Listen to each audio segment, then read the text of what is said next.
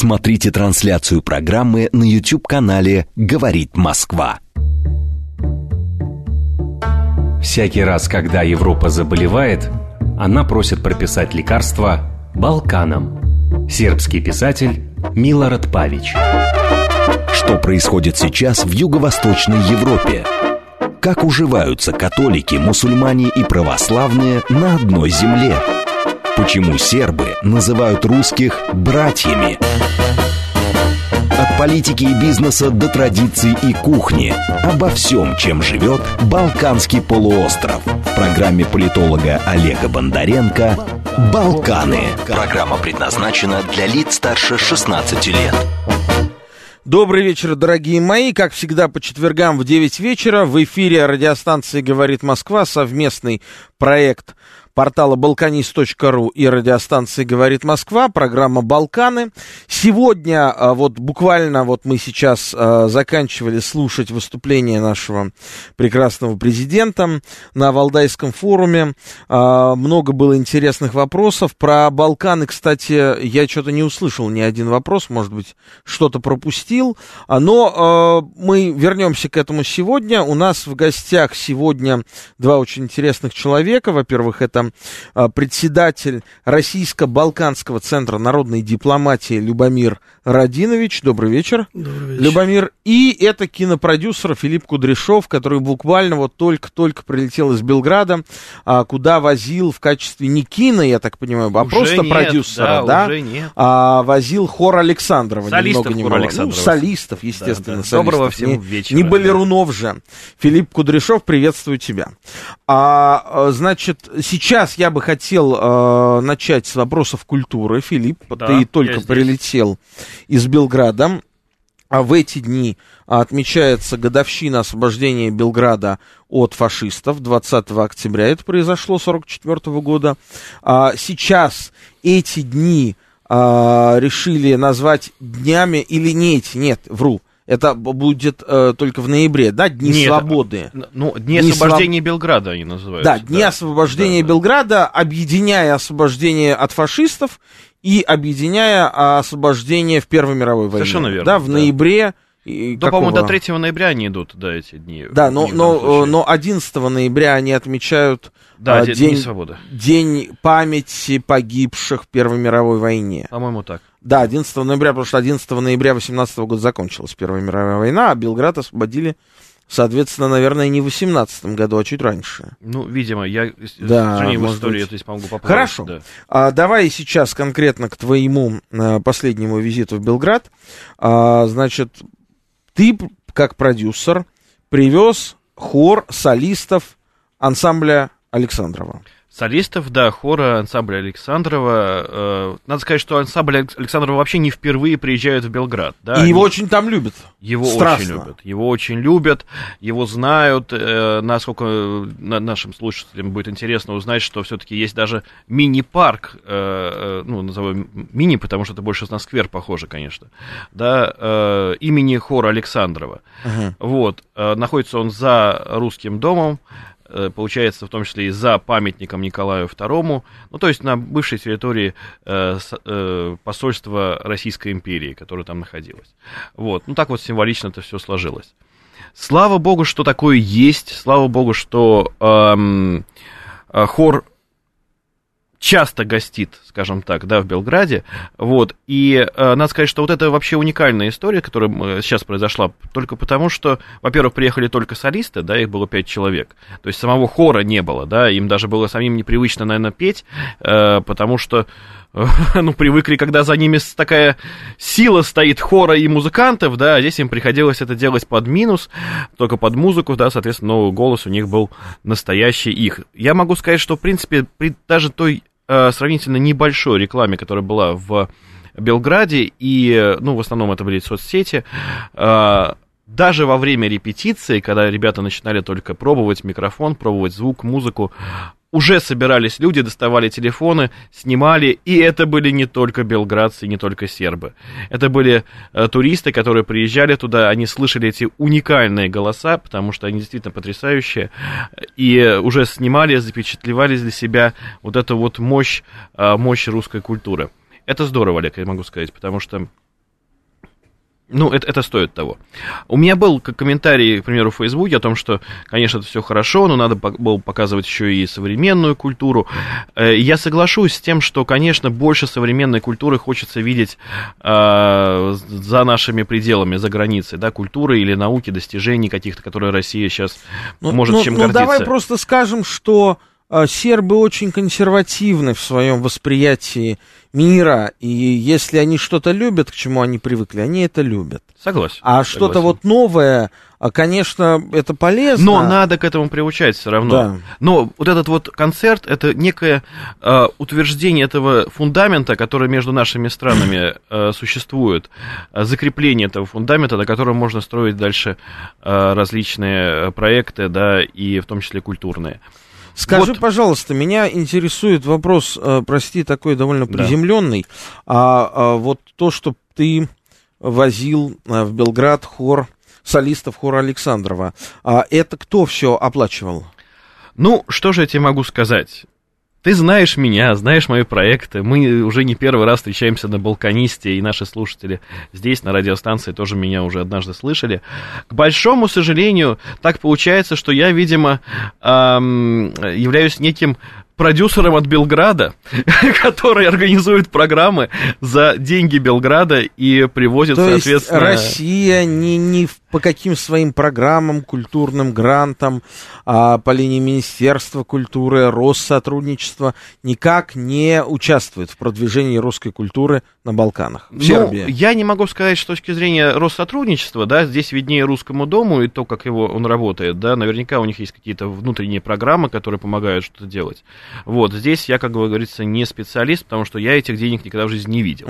Вот, что касается Министерства культуры, я не видел денег тоже на сербские проекты достаточно давно, кроме, я говорю, вот то, о чем мы с тобой говорили в телеэфире, да, на YouTube-канале, это... Да, есть культурный... еще YouTube-канал «Балканист», вы можете на него тоже подписаться. Да, безусловно, это стоит сделать. Вот, это Дни духовной культуры России и Сербии, которые проводила Ольга Сергеевна Ярилова, это ее такой проект в этом году, и я считаю, что очень достойный, интересный проект, который можно развивать и можно его делать. Вот это, наверное, пожалуй, единственное, что мне вспоминается. То есть давай так подытожим, да, сербы за счет мэрии Белграда. Насчет мэрии Белграда. Приглашают в Белград на главную площадь страны. На это тырка республики, да, это главная площадь. Это все равно, чтобы пригласила мэрия Москвы на Красную площадь, допустим, какой-нибудь там коллектив из Сербии или откуда-нибудь еще, и они бы там выступали. Да, смокинг-оркестра. Не, ну почему? У нас есть, допустим, фестиваль «Спасская башня», да, но он касается выступающих из огромного количества стран мира, там, от Пакистана и Эмиратов до Шотландии и США. Ну и бюджет это не московский, насколько я знаю. Спасская башня, по-моему, да? Да, по-моему, это Министерство обороны делает. Ну, возможно. Ну, может, ошибаюсь, да, но... Да, ну, то есть, просто вам для параллели. И вы сколько, 2-3 дня выступали на главной площади Сербии? Мы один день, это 19 числа было, но 3 дня мы просто находились в Сербии, да, мы приехали, соответственно, на следующий день концерт, и на следующий день мы уехали. Вот, но сам факт того, что все-таки на главной площади в этот день проходили показы, в том числе и российского документального кино, вот, я думаю, что мы на этом чуть попозже остановимся, да, если будет нашим слушателям и тебе интересно, да, потому что мы все-таки начали с хора Александрова, и... Ну, собственно, я думаю, что это такая очень яркое мероприятие, которое произошло. Оно останется в сердцах белградцев на какое-то время точно. Я хотел бы напомнить, что, дорогие радиослушатели, вы можете нам звонить по телефону студии прямого эфира 8495-7373-94-8. У нас работает смс-портал для ваших сообщений +7 925 4 8 94 8. Телеграм для сообщений «Говорит Москобот» в одно слово. Также, если вы нас не только хотите нас слышать, но и видеть, можете зайти в YouTube, набрать там канал «Говорит Москва», и тоже вы нас увидите. Любомир, я адресуюсь к председателю Российско-Балканского центра народной дипломатии. Вот то, что Филипп рассказывал, по сути, это вот и есть народная дипломатия, по-моему, да, когда фактически не государство обеспечивает какую-то межкультурную коммуникацию, а отдельные субъекты, которым это нужно и интересно. В данном случае это было нужно и интересно мэрии Белграда, да, так же, как и в прошлый раз. Мэрии Белграда было интересно привести и показать сербам, сербским детям, в частности, русские мультики. Да. Интересно, что это, казалось бы, то, что, чем должна была заниматься официальные какие-то госструктуры России за государственные деньги, этим занимаются сербские не государственные структуры, а в данном случае городские структуры. Как вы думаете, вы занимаетесь народной дипломатией уже четверть века? Занимаетесь ее в России.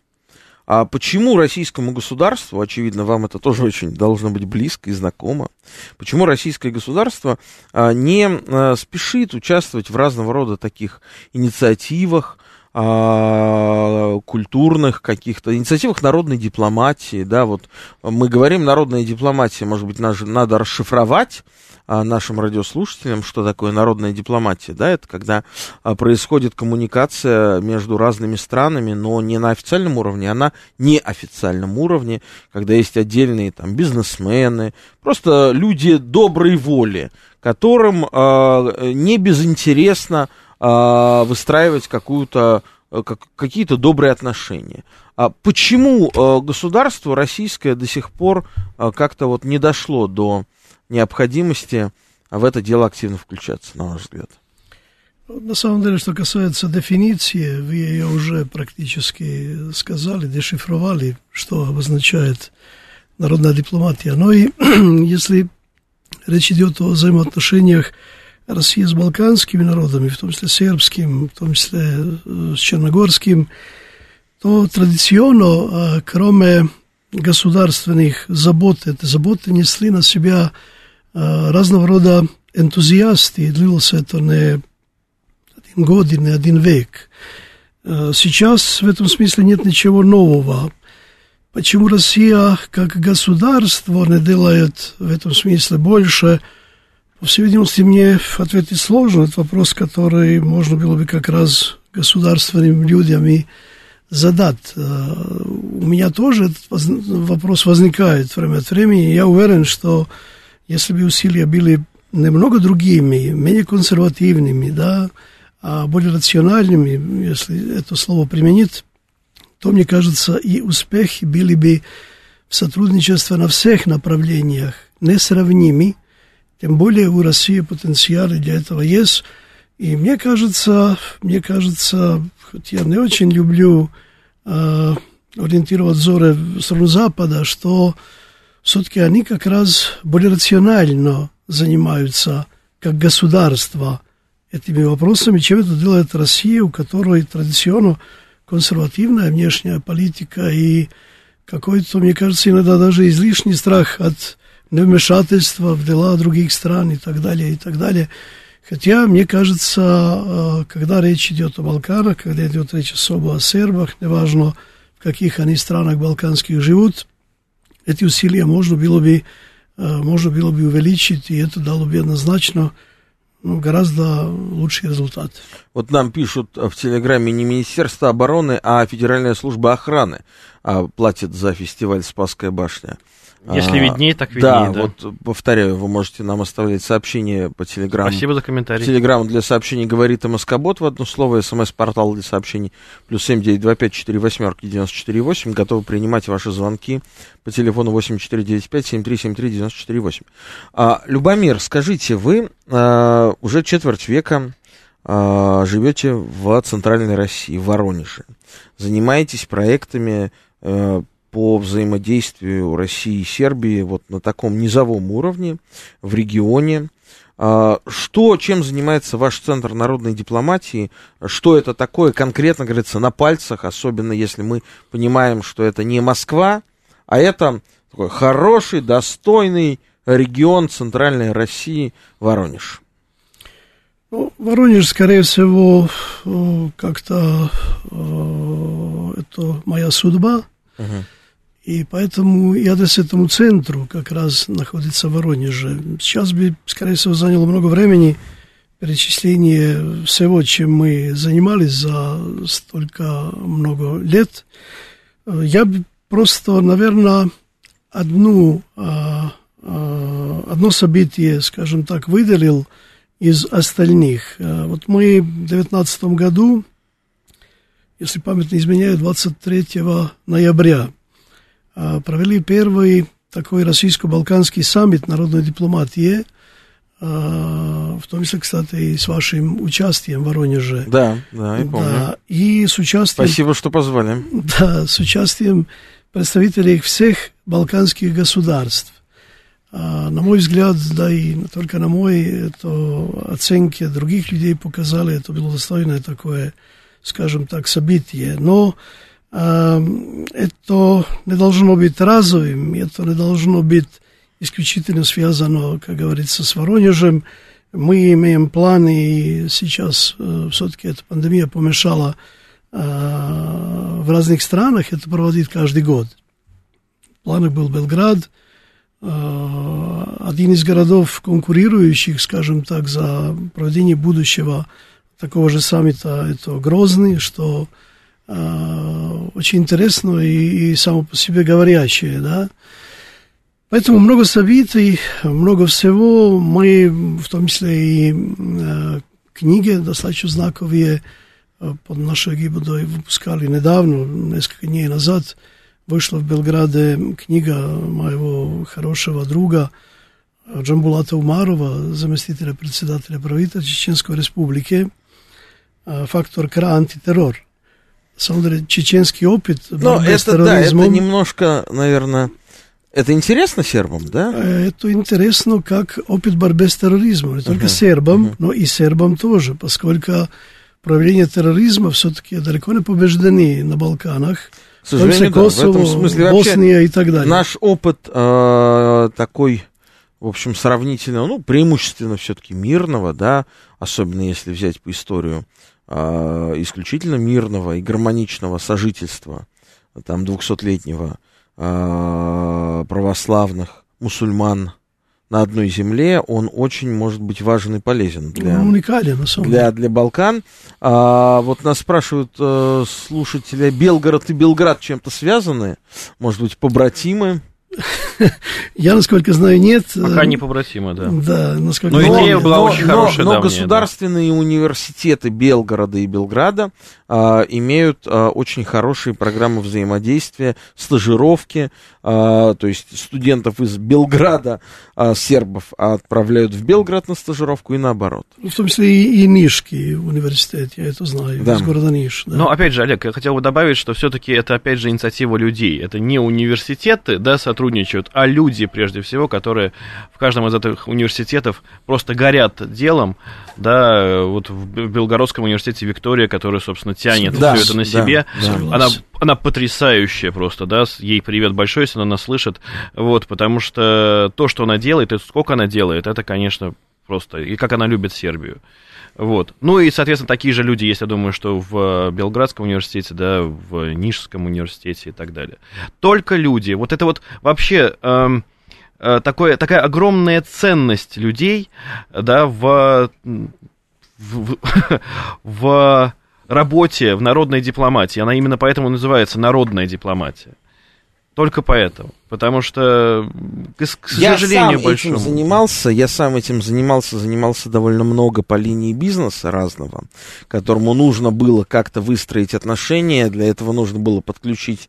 Одно дело, знаете, когда вот ты там какой-то бизнесмен хочет наладить бизнес на территории другой страны. Одно дело, когда он этим может заниматься исключительно с точки зрения бизнеса. А другое дело, когда он подключает какую-то межкультурную коммуникацию и становится частью вот этой многовековой истории проникновения межкультурного, вот.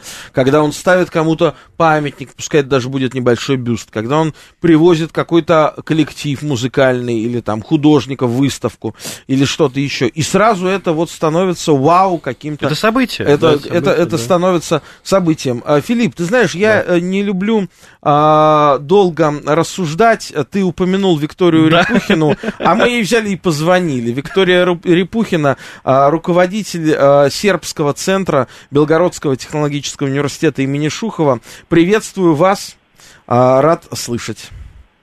Здравствуйте, дорогие коллеги. Да, большой вот здесь привет вам из Белграда. Вместе с Филиппом Кудряшовым и Любомиром Радиновичем мы Вика, здравствуй, рассуждаем о народной дипломатии. Расскажите нам, Виктория, как, вот нас спрашивают, как Белгород и Белград связаны. Вот, наверное, надо этот вопрос вам переадресовать. Расскажите нам о вашей инициативе по дружбе между Белгородским и Белградским университетами. И что из этого получается? Сколько студентов ежегодно проходят стажировку, соответственно, сербских у нас, наших у них и так далее? Ну, во-первых, традиция такого сотрудничества имеет исторические корни. Все-таки мы тут географически близки к Славяно-Сербии, и у нас есть исторические памятники, вот, первой волны сербской эмиграции, до того, как они ушли западнее, непосредственно на границу, то есть граф Хорват здесь находился со своими сербскими воинами. А уже сейчас, много-много лет спустя, у нас до сотни студентов в год участвуют в программе обмена. Это ребята, которые учатся в наших белгородских вузах. Большая часть из них – это студенты как раз нашего технологического университета. То есть 100 российских студентов? Наши приезжают. 100, нет, это общее количество. Общее количество, да. Понятно. Да, общее количество, но примерно пополам. Примерно пополам. Ну, все равно 50 человек, да, от одной и другой стороны. 50 человек каждый год, да? Каждый год. Мы сейчас говорим о ежегодном формате взаимодействия. Действительно, да. Это а вот нас слушатели спрашивают, а когда же Белгород и Белград станут городами-побратимами? Может быть, вы проявите низовую инициативу как настоящий народный дипломат? Ну, я думаю, что такая инициатива напрашивается, и с Белградом уже очень теплые отношения. Проводился 2 года назад небольшой фестиваль «Дни Белгорода» в Белграде. Вот, название уже само только привлекло предложите многих это участников. Вашей мэрии Белгорода. Я думаю, они с радостью на это пойдут. Мэрия очень поддерживает такие инициативы, и прошлый фестиваль мэрия поддержала. Я думаю, что он был первый, далеко не последний. Спасибо большое, Виктория, что присоединились к нам. Значит, Виктория Рябухина, руководитель Сербского центра Белгородского технологического университета имени Шухова, была с нами на связи. Продолжая тему народной дипломатии, какие вообще инструменты, Филипп, народной дипломатии сегодня, в 21 веке, существуют, какие наиболее эффективные? Ты знаешь, мне кажется, они были эффективны всегда, да, ну, с момента появления того же кинематографа. Да? Кинематограф, выставки, какие-то встречи творческие конкретные, вот, музыкальные встречи, то есть, там, к примеру, музыкальные обмены или же мастер-классы. Образование, безусловно. Наука та же, да, это все равно это все туда относится. Книгоиздание. Ну, мы можем взять просто вот пласт культуры в общем и целом, все, что в нее входит, да, потому что мы можем сейчас долго с тобой перечитать, вспоминая каждое из направлений. Вот, все это влечет к народной дипломатии. Но вот я хотел бы Любомиру такой мини-вопрос быстро задать. А в Воронеже есть ли побратимы в Сербии? Города-побратимы? Нет, к сожалению, сейчас есть инициатива от города Будва, из Черногории. Да. А вот про Черногорию мы поговорим после выпуска новостей. Оставайтесь с нами. Смотрите трансляцию программы на YouTube-канале «Говорит Москва». Что происходит сейчас в Юго-Восточной Европе? Как уживаются католики, мусульмане и православные на одной земле? Почему сербы называют русских «братьями»? От политики и бизнеса до традиций и кухни. Обо всем, чем живет Балканский полуостров. В программе политолога Олега Бондаренко «Балканы». И снова здравствуйте. Продолжаем нашу программу. Это совместный проект «Радио говорит Москва» и портала балканист.ру. У нас в гостях Любомир Радинович, руководитель Российско-Балканского центра народной дипломатии, и кинопродюсер Филипп Кудряшов. В первой части мы обсуждали вообще феномен народной дипломатии, а также пытались найти ответ на вопрос, почему сербы оплачивают показ русских мультиков, значит, в Белграде для сербских детишек, почему сербы приглашают солистов хора Александрова выступить на главной площади Сербии, почему в этом никак не участвует Россия, ну и, в общем, много в чем другом тоже не участвует. А вопрос этот, к сожалению, без ответа, да. Ну вот, мы обсудили тему городов-побратимов. Любомир Радинович, представляющий город Воронеж, да, упомянул, что с Будвой, возможно, сейчас есть такая приморская столица Черногории, возможно, подписание договора о побратимстве. Тем временем я хочу немножко перевести нашу тему в черногорское русло, потому что господин Радинович является выходцем из этого региона, является специалистом по Черногории. А тем временем в Черногории происходят какие-то странные вещи. Странные в хорошем смысле этого слова. Например, в течение последнего месяца за одни лишь только сутки вдруг в Черногории арестовали, задержали двух разыскиваемых Интерполом россиян. Я имею в виду бывшего руководителя Росалкогольрегулирования Александра Чуяна, который жил преспокойно себе в Тивате, владел там ночным клубом, рестораном, одним из самых крутых частных пляжей владел. Ну, прятался как мог. Жил он там по украинским документам. У него был паспорт на имя Александра Левина, выданный в 2019 году, загранпаспорт украинский, в Черниговской области, да, и вот его арестовали. И не прошло суток, как арестовали Тельмана Исмаилова, вообще знаменитого человека, владельца, каждый москвич помнит о Черкизоне, о Черкизовском рынке. Вот это был владелец Черкизовского рынка, руководитель очень серьезного клана, человек, который, в общем-то, связан был с огромным количеством сомнительных схем и историй.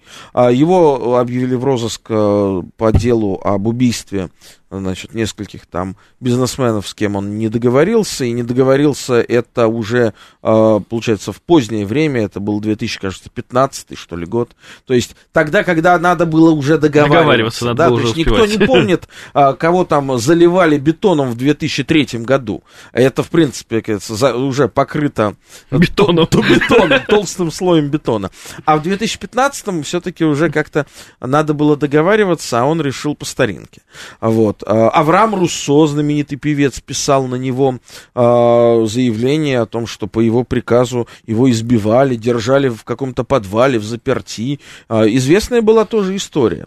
И вот Тельман Исмаилов, да, человек, который прославился открытием сногсшибательного отеля в Турции, уже 10 лет, наверное, как прошло после этого момента открытия, Мардан Палас, в честь столетия своего отца он этот отель открыл, там он собрал всю возможную тусовку шоу-бизнеса, бизнеса, политиков Москвы, естественно. Его лучший друг Юрий Михайлович Лужков там присутствовал. Моника Белуччи гуляла с его внучками Тельмана Исмаилова по территории этого отеля. Можете себе представить, какой она гонорар за это попросила. А перед салютом, завершающим, значит, это мероприятие торжественное, открытие семизвездочный отель, он был заявлен, Мардан Палас, значит, с вертолета было разбросано $2 миллиона наличными, купюрами по $100. Какой там был гонорар, Олег? Да, то есть вы представляете себе, уважаемые гости, дорогие радиослушатели, да, масштабы тех каких-то сумасшедших денег. Естественно, все это шло совершенно незаконным образом, незаконное обогащение в результате работы этого рынка черкизовского и его владельца, вот, Тельмана Исмаилова. Да? Сейчас этого человека вдруг Черногория арестовала. При том, что он тоже не прятался, у него был собственный деловой центр в центре Подгорицы, в столице Черногории. Он был другом, ну, чуть ли не другом, приятелем, да, президента Мила Джукановича черногорского. Расскажите, пожалуйста, Любомир, что происходит в Черногории, почему вдруг это маленькая республика, ставшая за последние лет 10-15 раем для российского криминала, вдруг стала этот криминал арестовывать и того, гляди, выдаст еще в Москву или не выдаст? Вот Черногория действительно за какое-то количество лет последних стала такой оазой свободы для преступников, я бы сказал, не только из России, а из многих других стран мира. Какое-то слияние между криминалом и властью, очевидно, произошло, и оно, чем больше время проходило, становилось все более твердым. Сейчас то, о чем вы говорите, это все факты, наверное, говорящие о том, что новое правительство, хоть и у него много проблем, пытается каким-то образом начинать наводить какой-то порядок в сфере отношений с криминалом, в сфере, в том числе и такой, когда идет речь о конкретных людях.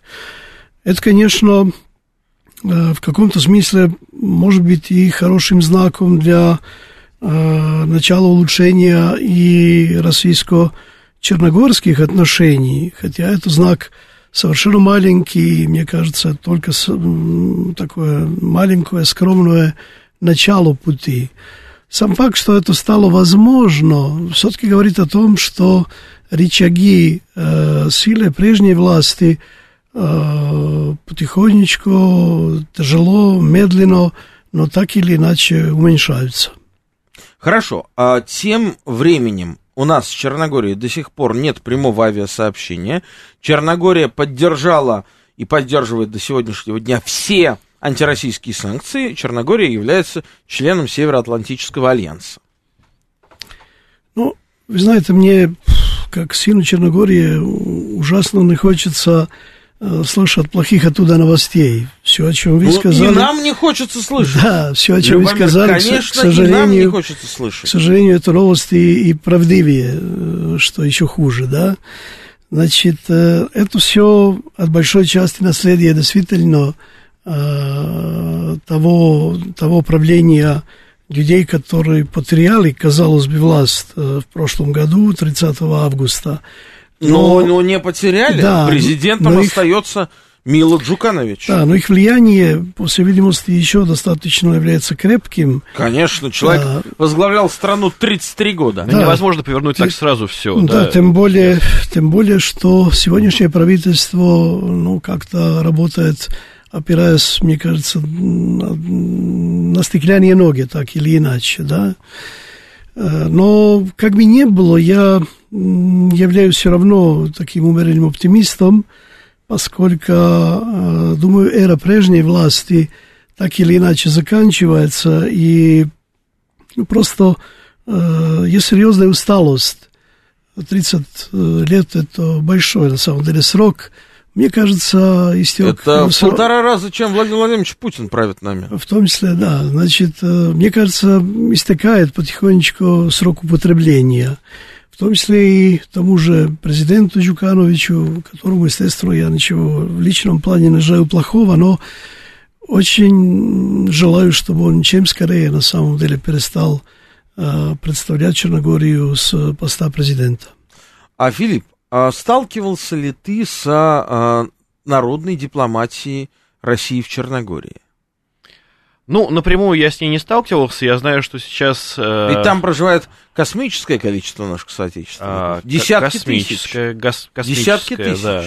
Но... Для этой маленькой страны, да? Согласен, но все туда поехали покупать жилье, замечательно, да, побежали просто, да. На тот момент крайне недорогое. Да, и, безусловно, просто разбаловали, да, черногорское население, которое, собственно, стало поднимать цены на это жилье и так далее и тому подобное.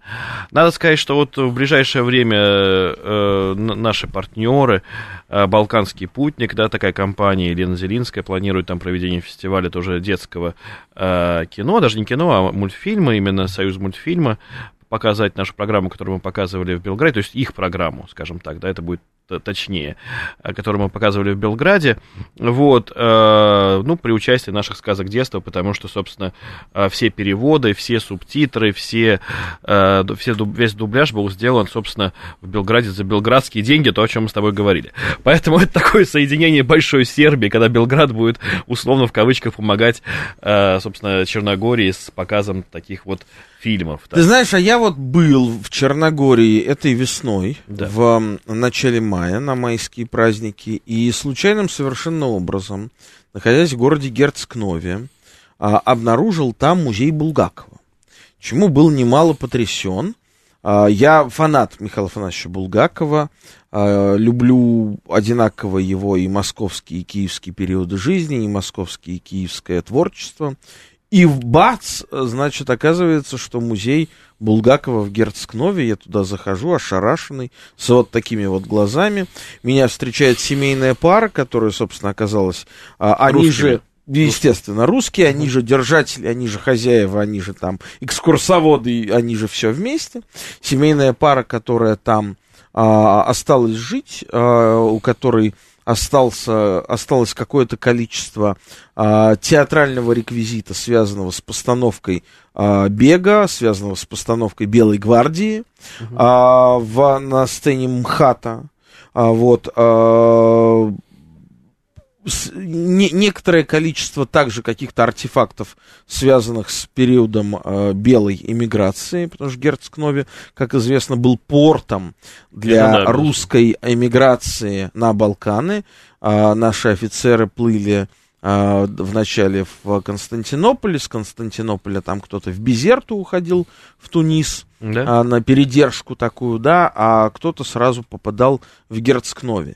И вот я увидел этот, ну, сравнительно небольшой, в общем, камерный музей, но, в общем, с довольно достойным материалом, очень интересный, и самое главное, видно было, что люди это все делавшие, готовившие, они, им это все не все равно, они это делают не для галочки. С большой любовью. Они это делают сами, с большой любовью, потому что им это искренне интересно, и они прям чувствуют свою ответственность за донесение, значит, до рядовых черногорцев и, я так понимаю, русских туристов, которых там очень много, истории Михаила Афанасьевича Булгакова. Но при этом, да, Олег, помимо таких людей, да, существует Марат Гельман, который точно так же там живет. А он уже не там. Он уже уехал? Он уже в Москве. Уже назад уже вернулся. Ну, долгое время там был и нес эту культуру. Я сейчас продолжу разговор про этот потрясающий музей, пример настоящей народной дипломатии.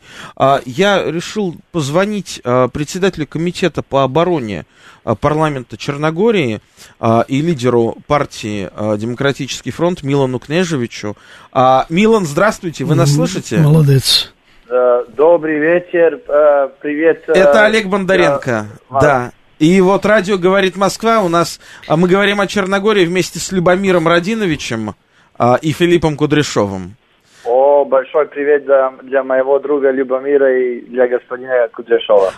Милан, скажите, пожалуйста, вот я озвучил такое предположение, то, что в течение одних суток в Черногории вдруг были арестованы два российских преступника, находившихся долгое время в базе розыска по линии Интерпол, и при этом преспокойно проживающими на территории Черногории, я имею в виду Тельмана Исмаилова и Александра Усаяна, бывшего руководителя Росалкогольрегулирования. О чем это говорит? Что, неужели в Черногории, по крайней мере, люди, отвечающие за безопасность, они стали теперь больше как-то более внимательно относиться к России и меньше, так сказать, смотреть на Запад? Это поменяется номенклатура людей, а это больше не люди Джукановича. Что-то происходит на самом деле, или это все только кажется? Ну, всем известно в Черногории, что Тельман Исмаилов жил здесь и был хорошим другом, и, кажется, и бизнес-партнером Мила Джукановича, и его семье, и его политических и бизнес-партнеров Черногории. И он требовал политическое убежище в Черногории. Факт, что он в этом моменте арестован, но мы еще не знаем, и все зависит от суда, будет ли он осужден в Черногории или будет получить политическое убежище. По информации, которую я получил, здесь большое давление, чтобы Тельман Исмаилов получил политическое убежище в Черногории. То есть он может получить это политическое убежище, когда станет понятно? Да. Когда станет понятно, это произойдет зависит, или нет? Это зависит от решения суда. Угу. И я хочу еще раз подчеркнуть, что он все время жил здесь, жил на релации Турция и Черногория. Его граждане могли видеть в Подгорице, Будве, у него был бизнес, и могу сказать, что он не был так известен в Черногории, как он известен в России или в странах экс-СССР. Естественно, но вот, а второй человек, я немножко сейчас перепутал его фамилию, прошу прощения, а его зовут Игорь Чуян. Игорь Чуян, бывший глава Росалкогольрегулирования. Он что, тоже запросит политическое убежище или нет? Он по информации, которую я получил, он от Министерства внутренних дел получил личное удостоверение на имя Игорь Левин. Да, ну как гражданин Украины, якобы. У него был украинский загранпаспорт. Как гражданин Украины, и здесь вопрос, кто ему дал такое личное удостоверение и кто был его связь в Министерстве внутренних дел и как он все время был в Черногории, если за ним был расписан ордер Интерпола. Тоже ордер Интерпола был расписан и для Тельмана Исмаилова. Да, ну, вот... но мы их могли увидеть в Черногории, в Будве, в Подгорице. Да, они не скрывались, мы об этом говорили. Да, вот в России Следственный комитет считает Игоря Чуяна, бывшего главу Росалкогольрегулирования, причастным к хищению 30 миллиардов рублей из банка сокурсника Владимира Путина. Вот какие новости. Это очень интересно, но будем видеть, если господин Чуян будет искать политическое убежище в Черногории. Да, это будет очень симптоматично. Ну и последний вопрос. Скажите, Милан, я знаю, что у вас происходит там очередная попытка сформировать новое правительство. Правительство впервые с вашим участием, представители сербов в Черногории. На какой стадии это находится? Случится это, не случится? И как вообще? Вы сейчас в оппозиции или нет? Да, мы об этом говорили в вашей миссии в начале июля.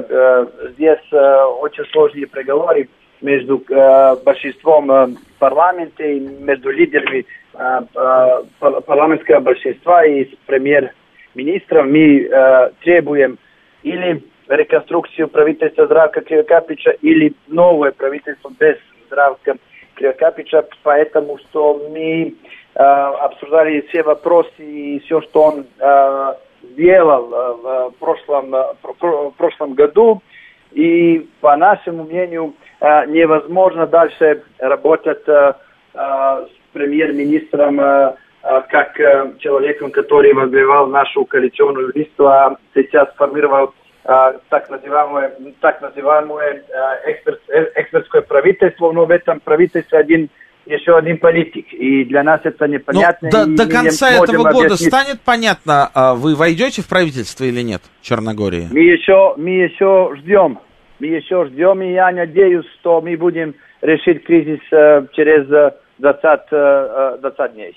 Спасибо большое. Милан Кнежевич, руководитель комитета по обороне парламента Черногории, был у нас на связи.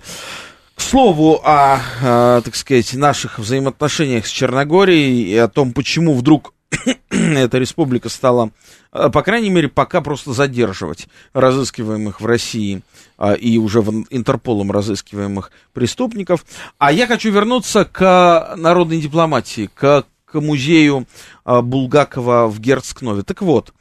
Это прекрасная семья оказалась, такая, в общем, связанная с культурой, с театром. Они сами за свои деньги арендовали помещение, при том, что арендовали они это помещение, еще не зная, что они арендуют помещение бывшей гостиницы «Америка», которая на тот момент была одной из двух гостиниц в Герцкнове, на тот момент это 20-й год, куда, соответственно, где нашли свое пристанище белые мигранты, русские офицеры, и вот полуподвальное помещение, которое они арендовали, это было помещение столовой, ресторана.